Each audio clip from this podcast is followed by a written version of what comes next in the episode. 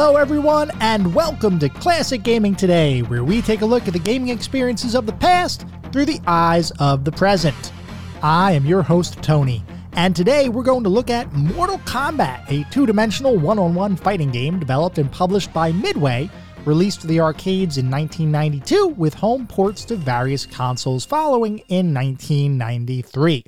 We're going to start talking about that game in just a couple minutes, but first, as is usual, just a little bit of housekeeping up front. This is episode number 43. I am excited to be here. I hope all of you are as well. If you'd like to reach out, let me know how I'm doing, provide feedback, comments, suggestions, recommendations for future episodes, or just talk about classic games and technology in general, I would love to hear from you, and there are a few ways you could reach out. I do have an email address, which is classicgamingtoday at gmail.com. I have a Twitter account with the handle at classicgamingt, and we have a Discord server with the link in the show notes. Discord is probably the best way to engage with the rest of the podcast community and to engage with me directly. That's where we have all great discussions and talk about upcoming episodes and different games and all that good stuff. So I definitely encourage you all to join the discussion. For anyone who may be new, welcome. I just want to take a brief moment to go over the anatomy of an episode because, for the most part, every single one of our episodes follows a very similar format and structure. We will always start by talking about the history of the game in question, the historical context within the entirety of video and computer gaming. And then we move into a pseudo review kind of section. And I say pseudo review because it's not like we assign a numerical ranking or a bunch of stars or things like that. But we do talk about every single game from several different perspectives. We look at the graphics. How does the game look? The sound and music. How does the game sound? The narrative and or story, if the game has one, playability and controls, and overall feel. What does it feel like to play the game today versus when it was released 20, 30, maybe even 40 plus years ago? And we do all of that to reach a verdict as far as how well the game holds up today. And to do that, we assign each game to one of several categories. At the very top of our list is the pantheon of classic gaming. If a game reaches the pantheon, you know it is that darn good. It is a certifiable classic. You should absolutely still play that game today. It has barely aged. You owe it to yourself to play those games. Just beyond the Pantheon are our golden oldies. These are still really good games. I still highly recommend that you give them a go, especially if you have nostalgia for the game itself or you enjoy the genre. You are almost guaranteed to have a good time. They don't quite hit that Pantheon level, but they are still worthwhile experiences, and I still recommend you play them today. Beyond our golden oldies, we reach the mediocre mentions. These are where we start getting into the games that I cannot recommend broadly to the population. You may still have a good time if you enjoy the genre in which the game lives, but for the most part, I cannot recommend these to everyone. They have either aged a bit or they may have had a couple of issues to begin with. And then beyond the mediocre mentions, we reach the footnotes. These are the games that are best left in the annals of history. I have played them, so you don't have to. I cannot recommend anybody play these titles today. They have either aged incredibly poorly or they may not have been all that great to begin with. With that out of the way, we're going to start talking about the game of the day. That is Mortal Kombat.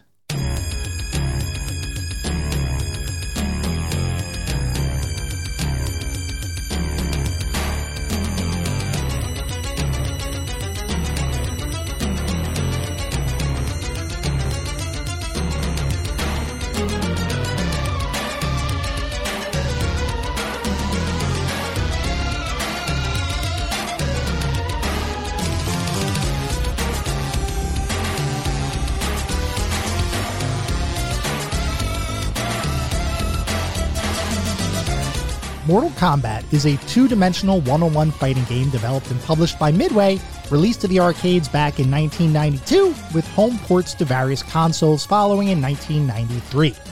Before we can talk about Mortal Kombat, though, we've got to dive back into history to take a look at how the fighting game genre, and specifically the one on one tournament fighting game genre, came to be. Now, a quick word here before we begin.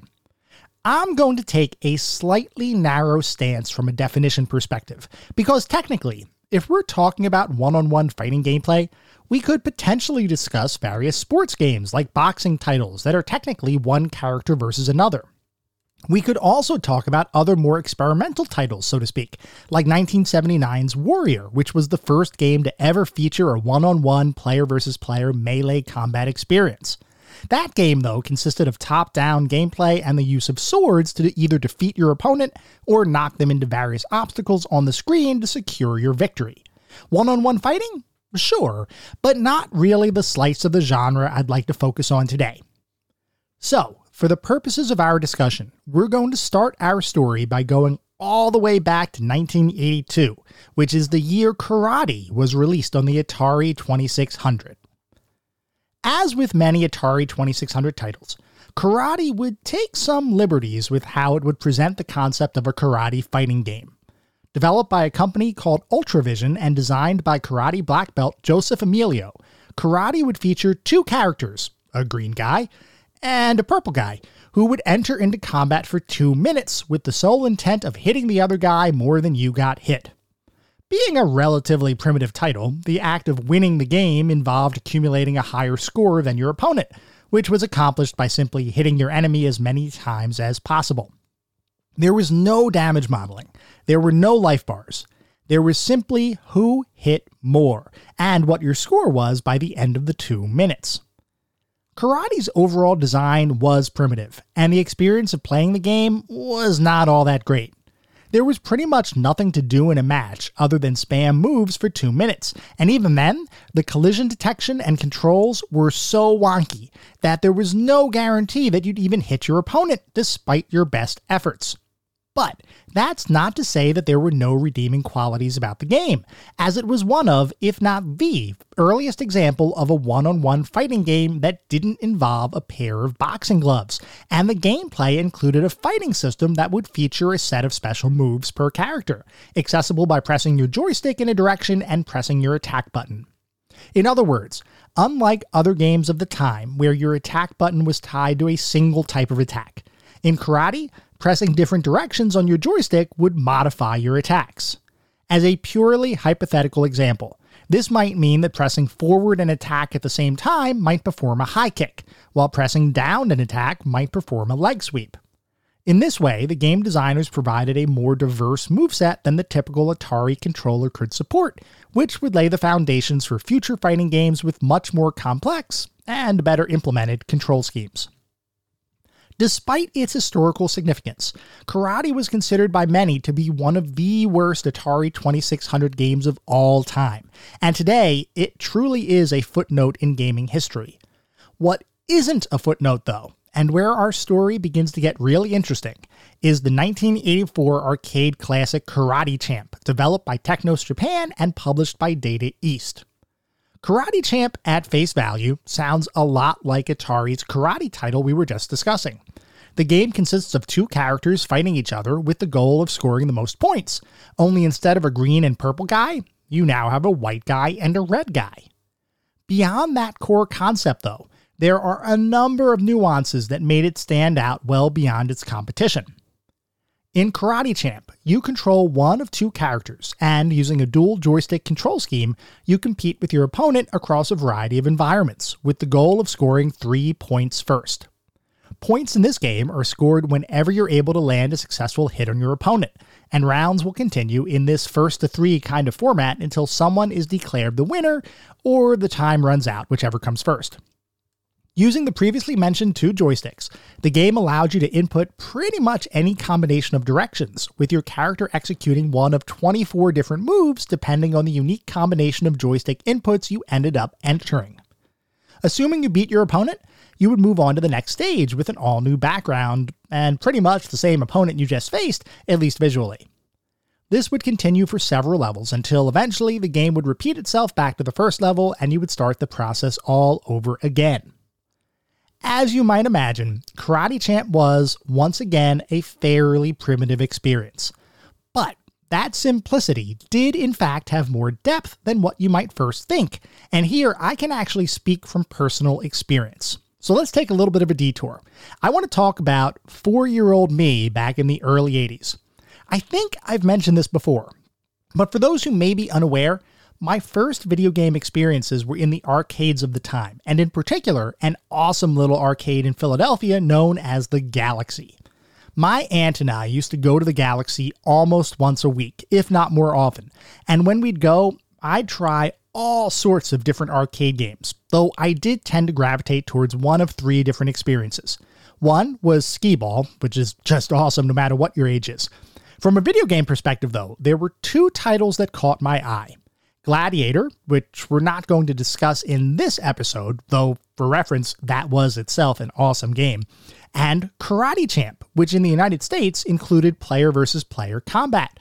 The original Japanese version, by the way, only contained computer controlled opponents. Anyway, I would play Karate Champ constantly, and over time, I became pretty proficient at the game. I knew how to pull off any of the combos in the game, and oftentimes I was able to defeat kids that were much older than I was, all from the comfort of my step stool, since otherwise I wouldn't have been able to see over the control panel. While Karate Champ might seem simple, there is much more depth than you'd imagine, and knowing when to execute certain moves and read your opponent could give you the upper hand in any battle.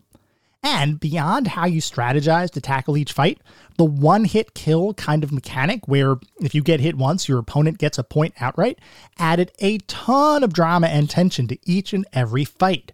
It was one of those games that looked simple to play, but was in reality a very engaging experience. And by the way, many other arcade goers of the time agreed with me, as Karate Champ would become the top grossing arcade title across multiple territories in both 1984 and 1985.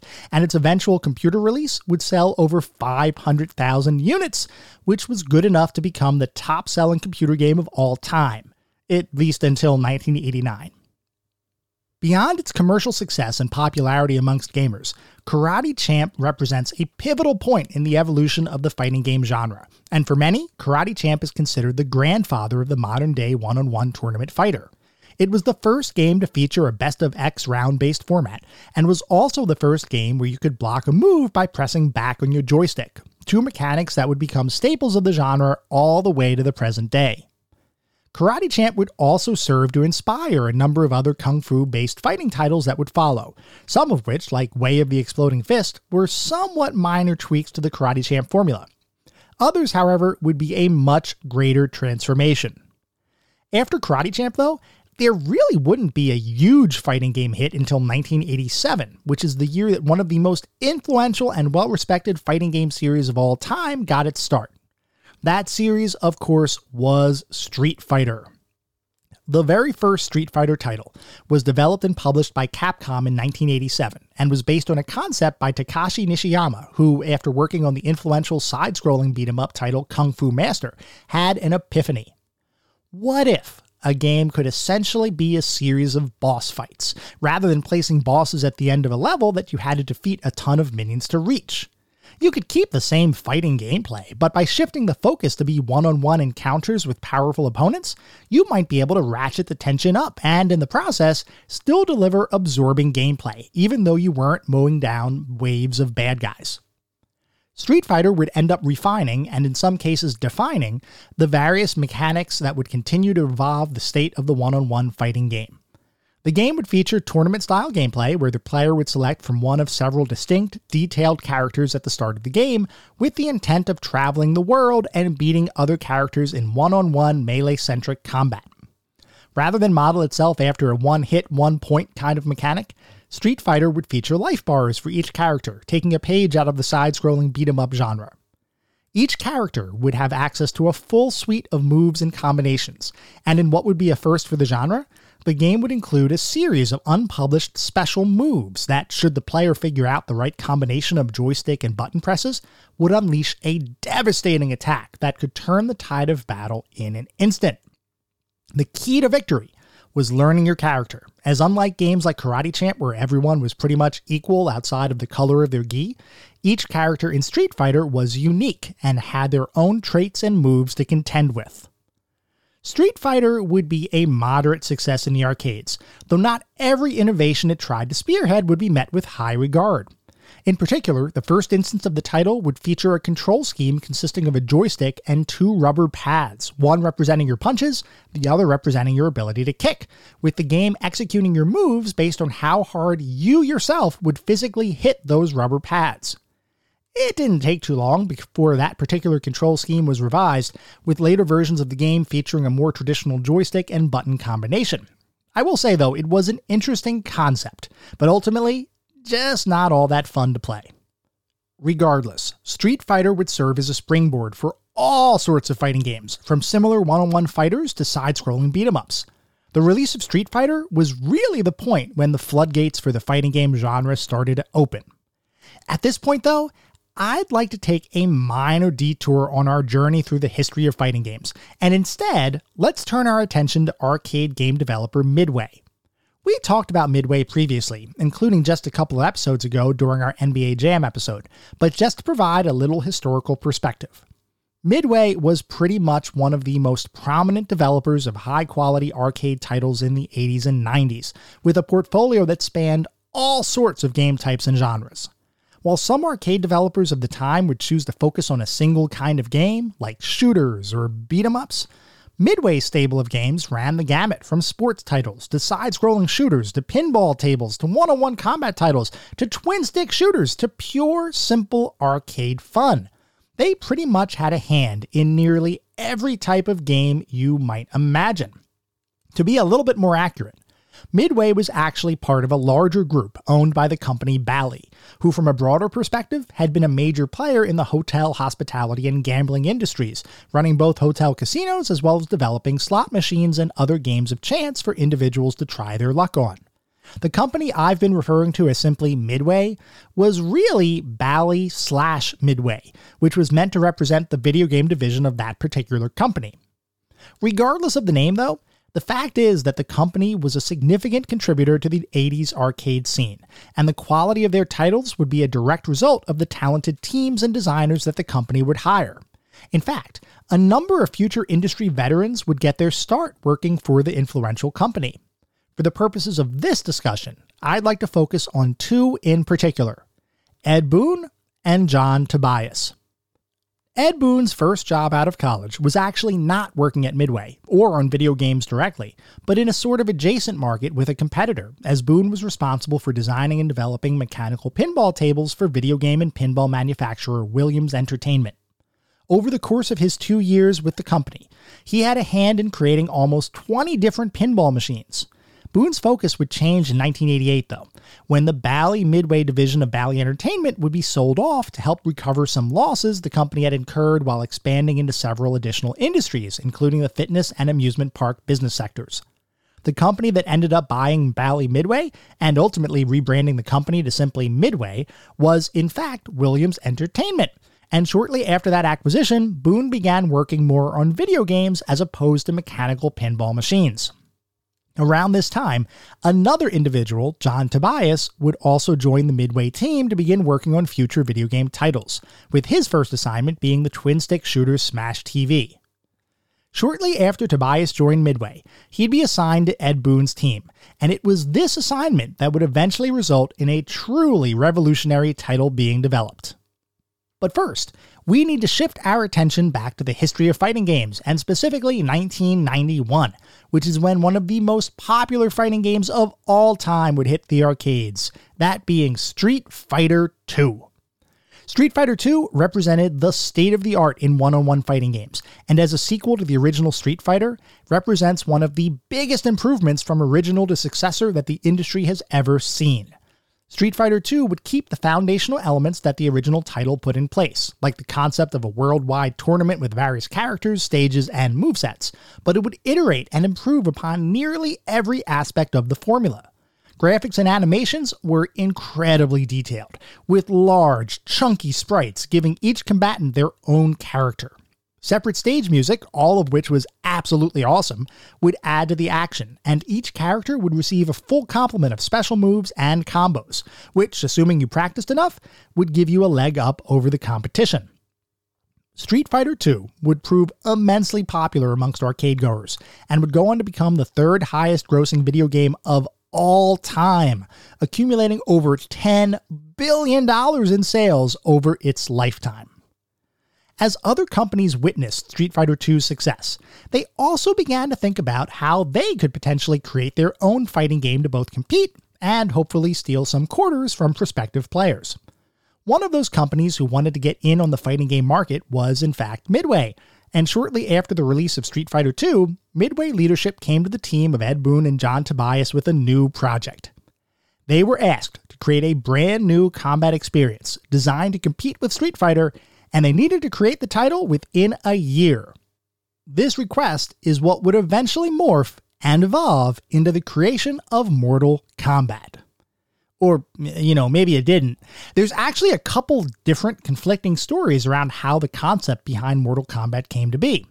One of those stories we just went over with midway looking at the competitive fighter scene and deciding they wanted a piece of that pie so they assigned tobias and boon to make it happen Another account suggested that the game actually began its existence as a ninja themed title that John Tobias had conceptualized, but that Ed Boon, as Tobias's boss, rejected, as did the rest of Midway's leadership, instead deciding to focus on a licensed game based on Universal Soldier, an upcoming film starring the muscles from Brussels himself, Jean Claude Van Damme. Within that scenario, the licensing deal would eventually fall through due to another company already having started to work on a Universal Soldier game, so Midway decided to pivot and create a fighting game instead. Regardless of how we got to the point of Boon and Tobias beginning to work on a fighting game for Midway, the fact is that once that decision had been made, both of them got together and began to strategize about how to make their title different from the competition. Looking across the fighting game landscape, they saw a couple of defining traits. For one, the majority of fighting games used pixel art, a hand drawn style for their graphics, with characters that were often designed to be larger than life representations of a combatant, and stages featuring tons of background information and details to help bring the player into the experience. Another common trait amongst many fighters of the time was the use of a precision driven combo system of sorts, which would allow players to memorize and input various joystick and button combinations to unleash special moves on their opponent. Sometimes even leading to a character getting dizzy on screen, which would allow for a few extra hits to be thrown in for good measure. And above all, while the art of fighting itself is, of course, a form of violence, most games of the time presented a cartoon like style of that violence, with impactful moves and strikes, but no real gore or blood or anything like that. The best exemplar of the prototypical fighting game of the time was, as you'd probably guess, Street Fighter II. So you might expect the Midway team to look to that title, and others like it, as inspiration for creating their own fighting game. Boon and Tobias instead did almost the exact opposite, deciding to go further back into history as the core inspiration for the title, with the team's goal being to create an over the top, more realistic, and hard hitting version of a game like Karate Champ, as opposed to a simple evolution of the Street Fighter formula. With that overarching goal in mind, the team got to work on creating the title, and as we journey through its creation, we're going to focus on a couple different areas. To start, let's talk about the game's characters, setting, and underlying story, all of which were the brainchild of John Tobias. I hadn't mentioned it before, but when Tobias originally graduated from college, his goal was to become a comic book artist, and he had in fact developed a keen interest in drawing from a very young age, having been inspired by comic books of his youth. After looking at the graphical advancements that were occurring in the video game industry, though, he decided that a career in interactive entertainment would be more fulfilling, so that's what led him to join Midway Games.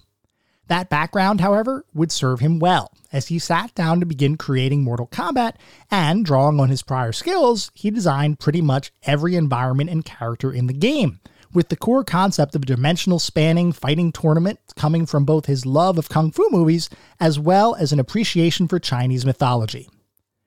The actual act of bringing these character designs to life, however, would involve a lot more than mimicking the hand drawn graphical style that was prevalent in the fighting games of the time.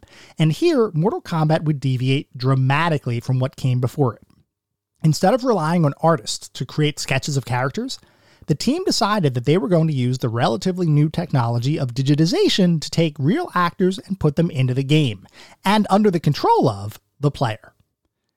Digitization as a technology refers to the act of taking some sort of real world source or object and turning it into a digital representation of that object. In its simplest form, that's really all digitization is, and I'd venture a guess that most of us use digitization nearly every day. Just think about it. Every time you take a picture with your phone, it's not like you receive a physical printout of the photo. It's all stored in memory as a digital representation of whatever scene you just shot. We don't even talk about the term digital images or digital photos today because digitization and digital technology are simply pervasive across our daily lives. But back in 1991, digitization was just really becoming a thing. So, the team decided they wanted to use real actors as the characters in their game, but now they had to figure out how to get those actors into a computer. To do that, the team recruited several martial artists and arranged for a series of video and photo shoots in front of a blue screen, with the intention of using chroma key technology to remove the solid blue background, which would leave them with a digital cutout of each actor, allowing Boon, Tobias, and the team of artists the opportunity to create game centric animations out of those digitized artifacts. Now, for reference, I am not suggesting that the Mortal Kombat team was the first group to try using this technology for a video game.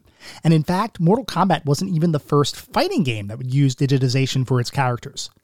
That distinction belongs to a relatively unknown, well, at least to me, Japanese fighting game released in 1988 entitled Reikai Doshi Chinese Exorcist, a title that used stop motion animation and clay figures to represent the characters and backgrounds of the game's world.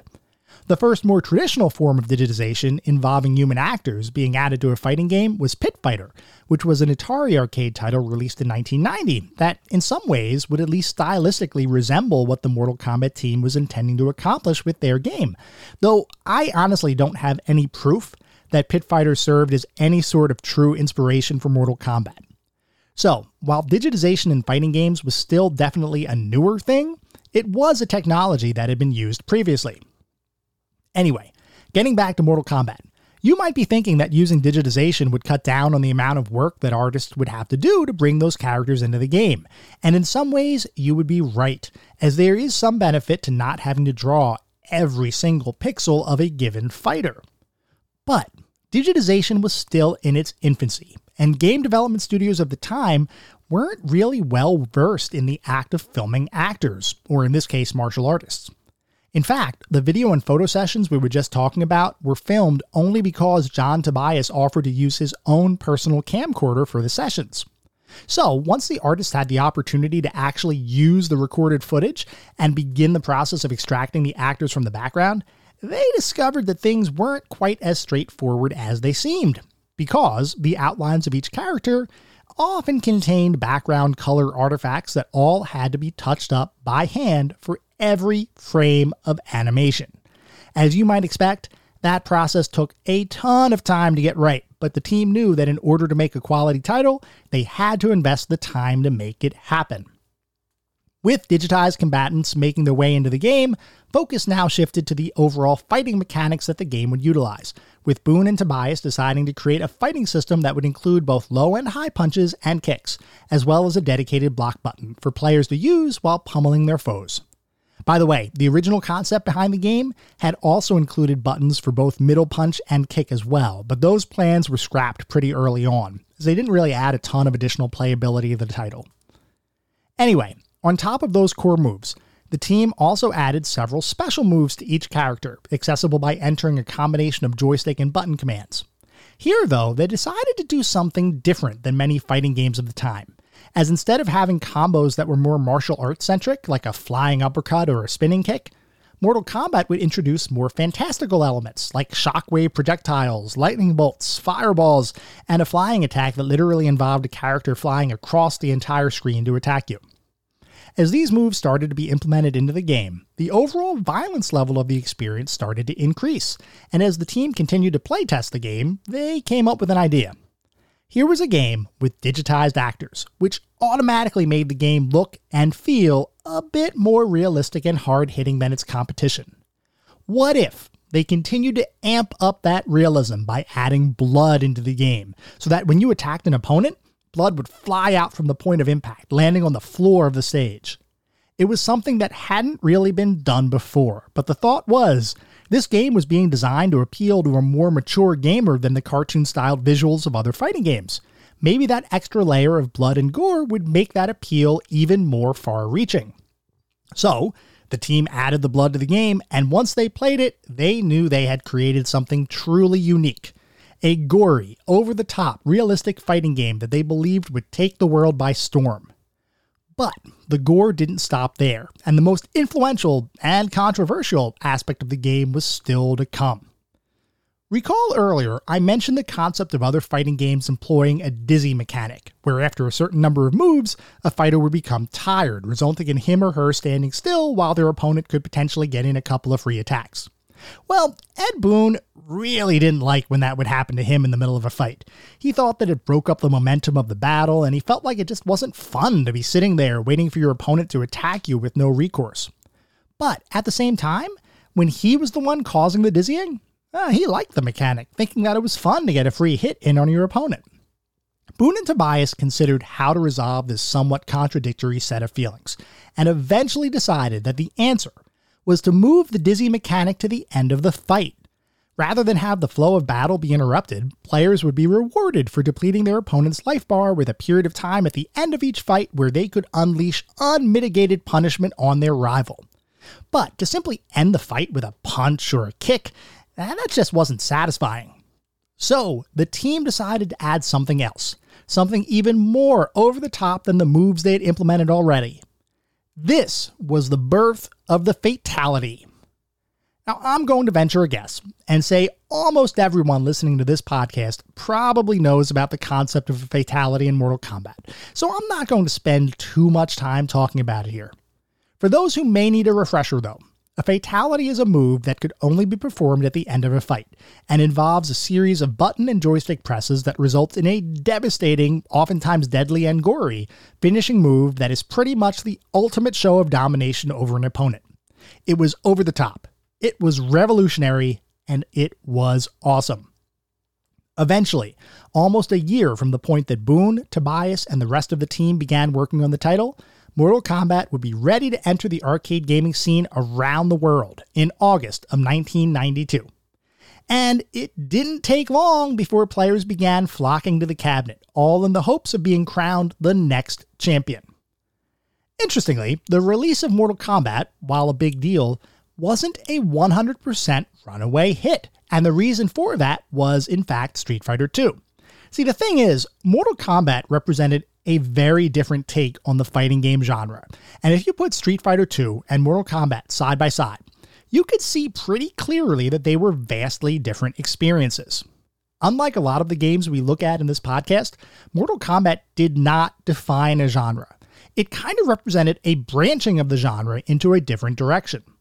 That didn't mean that other styles of fighting games went away, though. And this division between Street Fighter loyalists and Mortal Kombat aficionados is what ultimately caused Mortal Kombat to not be a genre busting runaway hit.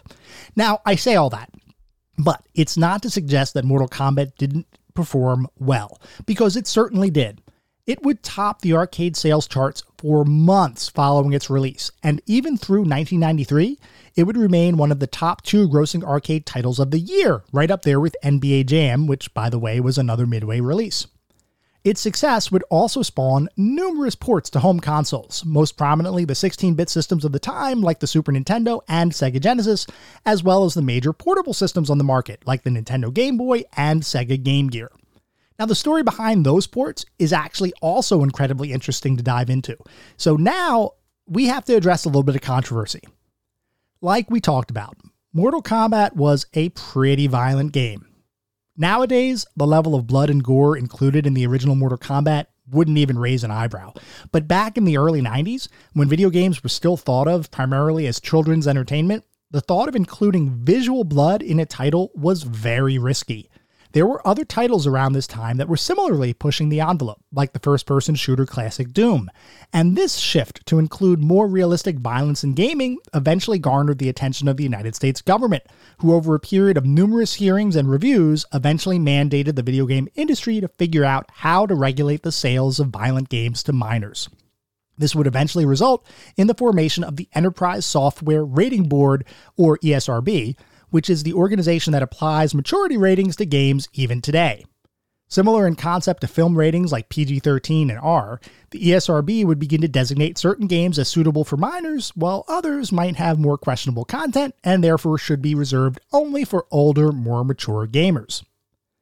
At the time Mortal Kombat's home ports were being developed, the ESRB still hadn't been formed yet, but the proverbial writing was already on the wall that violent video games were going to be looked at with much more scrutiny. So, that left video game publishers and console makers with a choice to make. how would they handle the conversion of one of the more popular and gory arcade games of the time? Well, if you're Nintendo, the answer, as it almost always was back in the early 90s, was to censor the content. So Mortal Kombat on the Super Nintendo became a decidedly less gory affair. All of the blood in the game was replaced by sweat, which, while still thematically relevant, was kinda devastating to teenagers like me who just wanted to rip someone's spine out from the comfort of their living room. Speaking of ripping people's spines out, that couldn't even happen in the Super Nintendo version of the game. Those brutal fatalities were replaced by much tamer finishing moves. While the graphics of the Super Nintendo version eh, were pretty close to the arcade counterpart, the gameplay and edgy nature of the experience was effectively neutered. The Sega Genesis version, however, fared a bit better. In its default release state, the game adhered to many of the same censorship features as the Super Nintendo version. But, as we all know, Sega does what Nintendo don't, so they added a cheat code built into the game that, if activated, would add blood back into the game. I recall vividly friends of mine bragging that their Genesis version of the game was vastly superior to my Super Nintendo version. And while on the surface, I never let it get to me, I gotta admit, a small piece of me was upset that Nintendo's family friendly mantra was preventing a game I enjoyed in the arcades from being the best version of itself. Anyway, turning our attention to the portable versions of the title, both the Game Boy and Game Gear ports would be dramatically less feature rich than their home console counterparts, with the Game Boy being perhaps the worst version of the title at the time. It had limited controls, a reduced fighting roster, and grainy grayscale graphics. The Game Gear version would be a bit better, with both colored graphics and, similar to the Genesis version of the title, a cheat code to enable blood.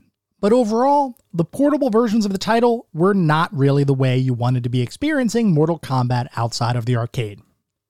Those four ports, though, would be bundled together into one of the most massive marketing campaigns for a home release ever, at least for the time. It was decided by Acclaim, the publisher for the home ports of the title, that all of the ports would release on the same day, September 13th, 1993, a day that would come to be known as Mortal Monday. The commercial spot that aired everywhere contained a large crowd of gamers roaming the streets, with different ones at various points exclaiming the words Mortal Kombat, after which videos of the game would be shown on the screen. Anyone who didn't live through it might not realize how big of a deal it was or how far the marketing reach for the advertising really stretched. But I'm here to tell you that it was absolutely huge. To put it into perspective, my grandmother knew what Mortal Monday was. People who couldn't pick Mario out of a lineup knew what Mortal Monday was. It was almost a cultural event. Those four ports would come out as planned and would sell extremely well, which led to even more ports of the title for other platforms, including the DOS and Amiga computer platforms as well as the Sega CD. While each port would have varying degrees of success capturing the look and feel of the arcade experience, they were all pretty successful commercially, and within a year of launch, over 6 million home versions of the game would be sold.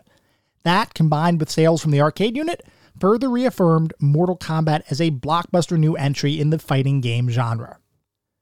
Beyond its origins as an arcade title, Mortal Kombat's cultural reach would span numerous forms of media and merchandise, including additional sequels and spin off titles, movies, music, television shows, books, comics, toys, collectible card games, and even stage shows reenacting the Mortal Kombat fighting tournament.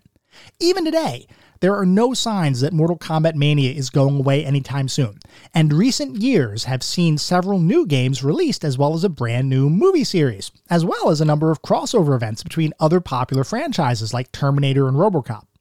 While Midway itself is no longer around as a company, a number of the developers responsible for Mortal Kombat joined Ed Boon when he founded a new development company known as NetherRealm Studios, which remains the developer behind current Mortal Kombat titles, as well as various other fighting games like the Injustice series based on DC Comics characters. John Tobias ultimately split from the Mortal Kombat team in the year 2000, taking on a number of various jobs across the industry before joining Zynga, the mobile game development studio, back in 2012. He remains active in the industry today. The impact and significance of Mortal Kombat cannot be overstated. As a truly revolutionary and controversial entry in the fighting game genre, It pushed the envelope of what was considered possible, especially in terms of mature content in the video game industry. Over the years, it has spawned countless imitators, remained in the cultural spotlight, and continues to be a popular media property even today. This is a situation where a game that began its life 30 years ago has likely far exceeded anyone's original expectations. Mortal Kombat is one of those games that has transcended its origins, and as such, is likely one of the most significant game releases of all time.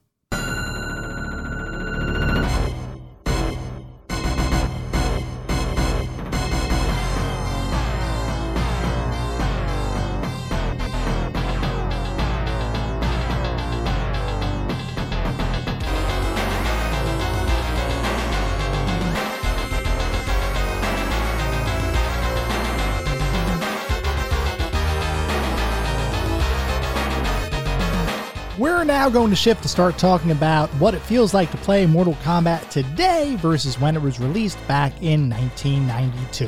So, to do that, let's talk about the overall structure of Mortal Kombat so that we can see how it chose to implement the various one on one fighting game mechanics of its peers while seeing also how it blazed a new trail on its own.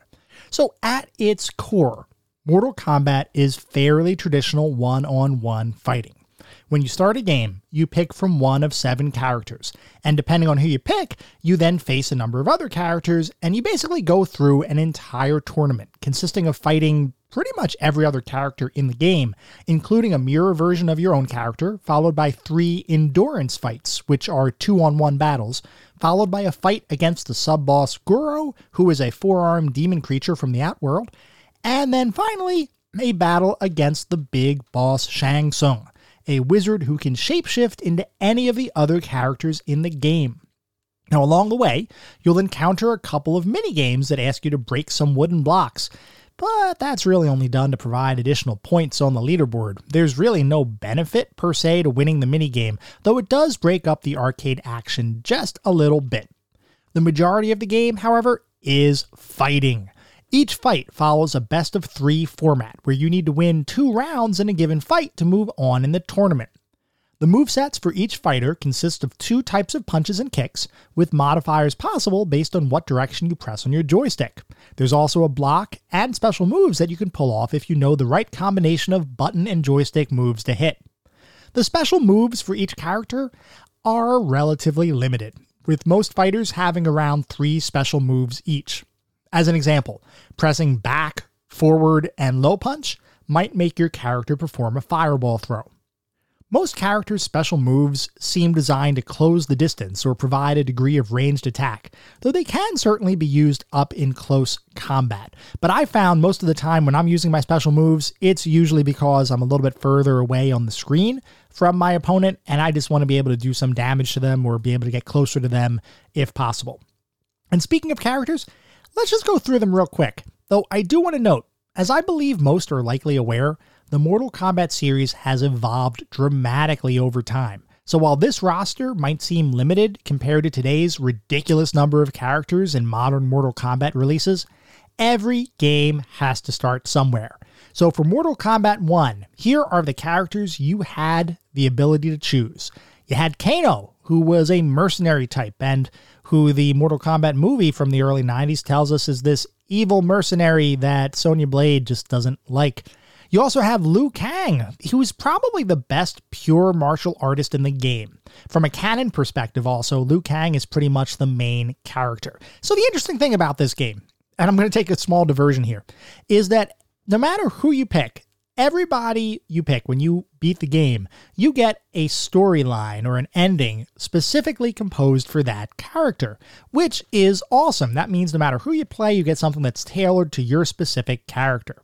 The thing is, though, as you move from game to game and you move through the sequels, eventually, if you want to have any sort of continuity, there has to be some sort of canonical decision that says, okay, yes, in the first game, just using Mortal Kombat as an example, okay, in the first game, anybody could have won the tournament. But by the time you get to Mortal Kombat 2, from a game design perspective, there's really no way, especially from an arcade game standpoint, to remember or to figure out who beat the game using which character and have that story transfer over cleanly. So the developers have to pick who, from a canon perspective, is really the winner of the tournament. And in this case, where in Mortal Kombat, Liu Kang is almost always the guy.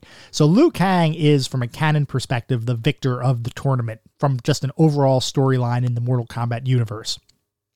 Going back to the characters, you also have Raiden, who is one of the Earth Realm's gods, and he is the master of lightning. He is very reminiscent, by the way, of the lightning, uh, I guess, god or not God, but the lightning guy from Big Trouble in Little China. If anybody has seen that movie with Kurt Russell, which by the way is awesome, I highly recommend that one. But in that movie, there is a lightning guy that kind of has a straw hat, looks very similar to Raiden, at least in terms of overall appearance. Anyway, Johnny Cage is the next character we'll talk about. He is a Hollywood star and he's trying to win the tournament for fame and fortune. And interestingly, Johnny Cage is based on Jean Claude Van Damme who was a popular movie star who starred in a number of action films in the late 80s and early 90s. We were talking about this a little bit earlier that one of the possible origins of Mortal Kombat was an attempted licensed title for Universal Soldier, which was a film starring Jean Claude Van Damme. Johnny Cage was a way of working a similar kind of character into a game with a Hollywood backstory that represents a little bit of parody of the traditional action movie star kind of trope. You also had Scorpion, who was a ninja clad in a yellow colored gi, and he embraces fire. Probably the most famous line out of Mortal Kombat was spoken by Scorpion. That line is, Get over here! Where he throws out his spear attached to a rope and he pulls the character back into, uh, back closer to him so that he can attack. By the way, Ed Boon, one of the creators of the game, he himself is the actual voice behind the Scorpion lines, which I thought was cool. There's also Sub Zero, who was a ninja clad in a blue colored gi, and he embraces ice. He was effectively an alteration of Scorpion, and from a model perspective, he's simply a palette color swap, which, by the way, is kind of a theme with some of Mortal Kombat's characters, even the more modern ones. There are a ton of different characters that began their existence as simple palette swaps and subsequently evolved into more unique kinds of characters. There's also Sonya Blade, and I believe she is the last playable character we'll talk about. She's kind of a soldier type, although she does have more flexibility than you might expect. Now, outside of the playable characters and the bosses Goro and Shang Tsung that we talked about briefly, there is one secret character, Reptile, which is yet another palette swap for Scorpion and Sub Zero, this time with green as the primary color. Reptile can only be encountered under a very strict set of conditions. You have to play in the pit stage. You have to see something fly in front of the moon. You have to not take any damage across two rounds. You have to not use the block button at all. And you have to finish the fight with a fatality. If you do all of those things, then you've earned the right to fight Reptile. And I gotta say, honestly, I loved the fact that the game had a secret character. And similar to our discussion on NBA Jam from a couple weeks ago, the whole concept of secret characters was a big schoolyard discussion back when Mortal Kombat came out. I spoke with many friends who told me that they had the inside scoop about how to play as Goro, only to find out later that they were simply incessant liars whose fathers all worked at Nintendo for some reason. Oh, yeah, uh, they lied about that one too. Anyway, generally speaking, the game involves you depleting your opponent's health bar before your opponent can deplete yours. And for most of the fight, the game plays out exactly what you would expect a one on one fighting experience to be. The biggest shift comes at the end of the fight when the iconic words, finish him, appears on the screen. This is the prompt for you to enter a fatality and totally destroy your opponent. Now, let me tell you, I love the concept of the fatality. An ultra powerful finishing move that literally kills your enemy? Sign me up. This was Mortal Kombat's main claim to fame when it was released, and even today, it feels great to pull one off. Though I will say the fatalities in Mortal Kombat 1 are incredibly quaint, if not downright tame, compared to modern Mortal Kombat fatalities. Now, before we move on, I would be remiss if I didn't mention the multiplayer component of Mortal Kombat, because as with many fighting games, the multiplayer piece is where most of the gameplay and replayability actually happens. For its time, Mortal Kombat delivered an intense, fun one on one experience, but for the purposes of this podcast, I didn't have an opportunity to play against anyone, so I'm going to focus mostly on the single player experience. Since Mortal Kombat was released well before online play was pervasive, there really aren't many options for multiplayer short of finding someone to play with locally, which can sometimes be challenging. Now, I do know that Arcade 1 Up has actually released a couple of Mortal Kombat uh, cabinets over the past few years. I am not sure if any of those have Wi Fi play enabled. If they do, that might have been an option, but I do not have a Mortal Kombat Arcade 1 Up machine. Anyway, before we start talking about the more specific aspects of the game, like the graphics and the sound, I do want to take a look at what the back of the box says, because as you all know, I love seeing how companies market their games. I love seeing how they present themselves on the back of the box because around this time, there really wasn't all that much ability to get information about games before you would buy them.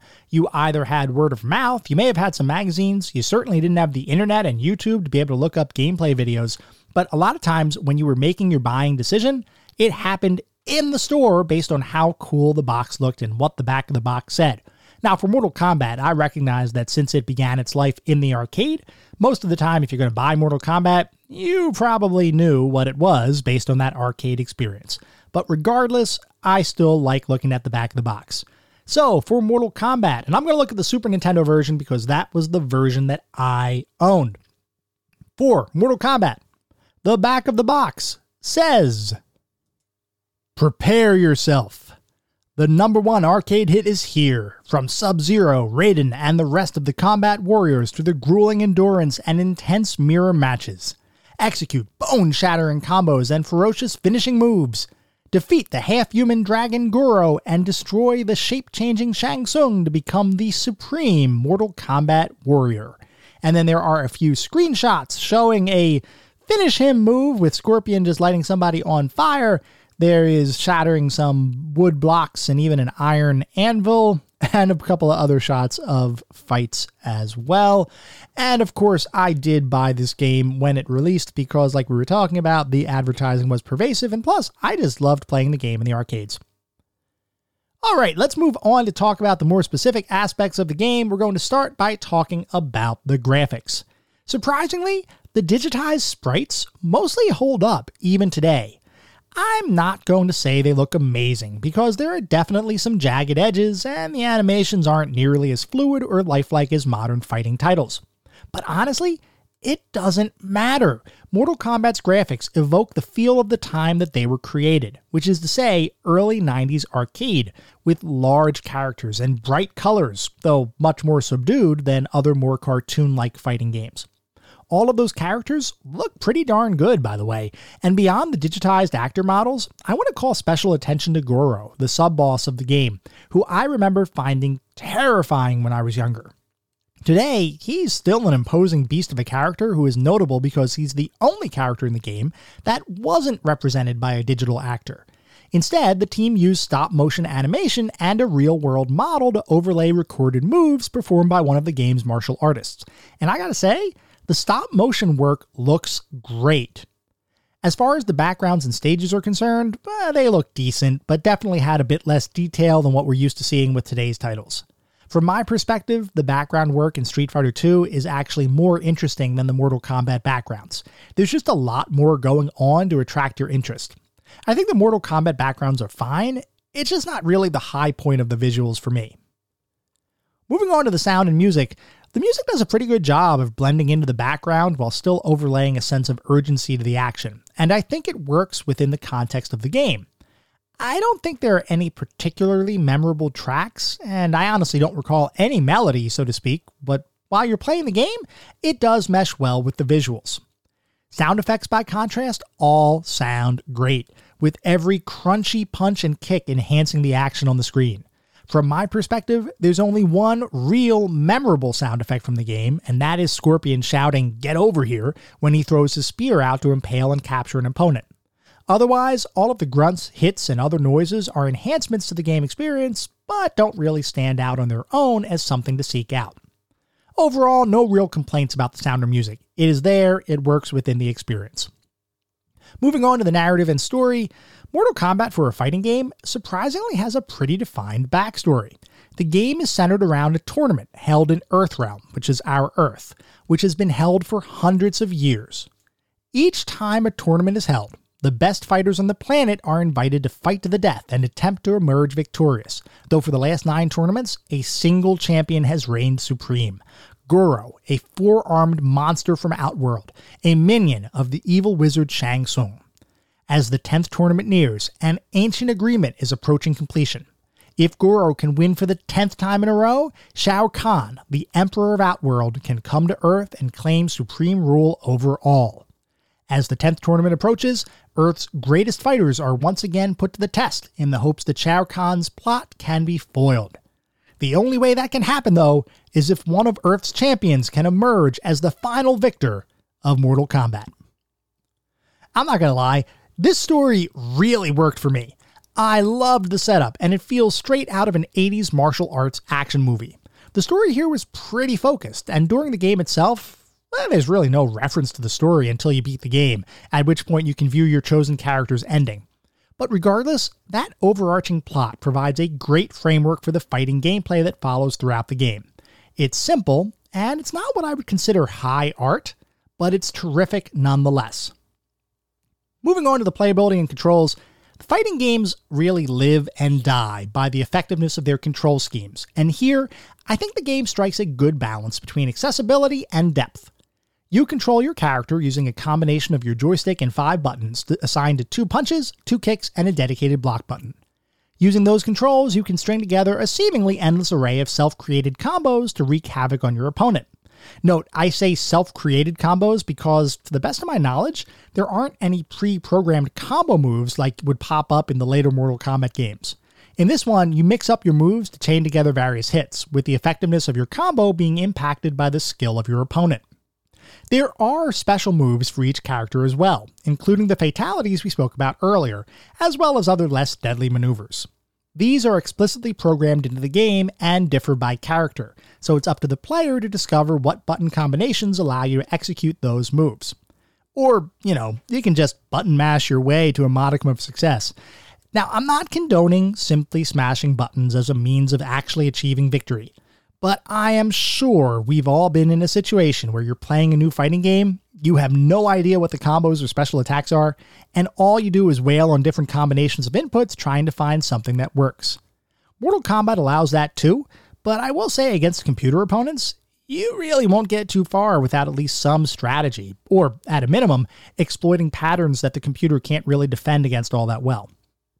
Controls wise, this feels like a simple fighting game in comparison to today's releases, at least in terms of potential moves and how they work. But honestly, it works. I really don't have any complaints with the controls. As far as playability goes, though, I do have some critiques. First, I have to mention that the computer difficulty really spikes the further you go into the tournament, at least from my perspective. The early one on one fights really aren't that bad, and I felt pretty much in control of my own destiny. I could counterattack, I could plan my moves out, I could react to unexpected hits, and it truly felt like a pretty solid back and forth action kind of situation. Once you hit the endurance fights, though, things get much more challenging. The endurance fights are a series of three fights in the tournament where you have to beat two opponents, still using the best of three format. Those two opponents both have full life bars, so that basically means that you have to be able to beat two enemies in succession before you lose all of your HP, and you have to do it twice in a three round period of time in order to move on. Now, I do have to mention, I will never profess to being super proficient at fighting games. I can hold my own, but I am not an expert. And I always look at fighting games more from the perspective of fun as opposed to high level competition. I say this because it's entirely possible that for more advanced players, the endurance fights aren't that bad. For me, though, they were a bit like hitting a brick wall. Just for reference, I almost always play as Johnny Cage because I like the whole Hollywood action hero kind of thing. Playing as Johnny, I found the endurance fights a little bit cheap and most likely designed as a way to eat quarters. I did eventually get past them, but I wouldn't call them particularly fun. Another critique has to do with the computer's artificial intelligence, which was truly artificial and in some cases borderline unfair. It's important to note that back in the early 90s, developers didn't really understand how to create high quality artificial intelligence routines, so oftentimes they resorted to simply reading player inputs and reacting. What that means is that when a developer wanted to create something that is of a higher difficulty level, all he or she had to do is tell the computer character what moves the player just did and assign a higher probability to the computer blocking or counterattacking that specific move. It's very robotic and artificial, and the difficulty in the single player experience is driven primarily by that type of programming. It's kind of par for the course for titles of the time, but it really doesn't hold up well under today's scrutiny. Otherwise, I think the game played and controlled fine, assuming you have the patience to deal with the artificially difficult single player experience. So, overall, how did it feel to play the game? Mortal Kombat is a simple fighting game in comparison to modern titles. There aren't a ton of moves per characters, and there really isn't anything in the way of character differentiation other than their visual appearance and their special moves. That said, the game still feels fun to play. I will admit that I had some frustration with the late single player gameplay, due primarily to an arbitrarily increased difficulty, but honestly, that's just the way arcade games were. And if I put my arcade hat on, the game is surprisingly not all that bad in comparison to other brutally difficult titles. I found the graphical style and overall experience of playing the game to be almost like a warm hug, which is a really odd thing to say about a fighting game with fatalities as a core mechanic. But it just reminds me of a simpler time, and even if you've never played the game before, I bet you'd find something to like in its simplicity. So, what is our overall verdict for Mortal Kombat? Regardless of what our verdict is, it's an absolute fact that the original Mortal Kombat was an instrumental release in video game history, and its influences can be felt even today. That being said, it is a very simple take on the fighting game formula, at least in comparison to modern day titles. If you never experienced Mortal Kombat before, you'd probably still have fun, albeit potentially in limited spurts. If you did experience Mortal Kombat back in its heyday, then returning to it feels like returning home, and it welcomes you back with an early 90s aesthetic that is evocative of the time in which it was created. I think Mortal Kombat is something everyone can appreciate, but I don't think it holds up quite as well as future titles do. And for that reason, I believe Mortal Kombat is a solid golden oldie. It's something you should experience, even if only for the historical perspective. If you do give it a go, I truly believe you'll have a good time. But I do recommend you temper your expectations. This is not the Mortal Kombats of today, with tons of differentiated characters with numerous moves, multiple fatalities, babalities, friendships, and brutalities. This game is just Mortal Kombat in its most base form, and as a straightforward one on one fighting experience, it gets a lot right. It's just not quite as deep as today's experiences, and because it has aged just a bit, it firmly sits as the newest member of our Golden Oldies.